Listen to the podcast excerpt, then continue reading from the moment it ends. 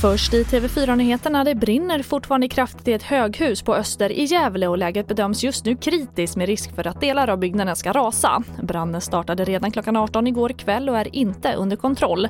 Ett 40-tal brandmän från flera brandstationer och även intilliggande län bekämpar elden. Ingen person ska dock ha skadats.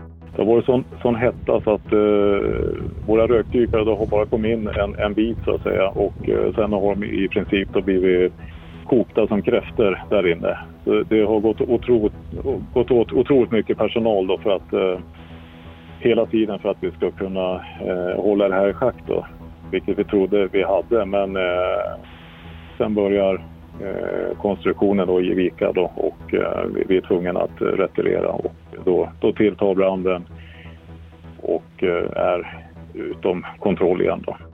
Och det sa Johan Melin, inre befäl på Gästrike räddningstjänst och mer kring branden kan du se på tv4.se.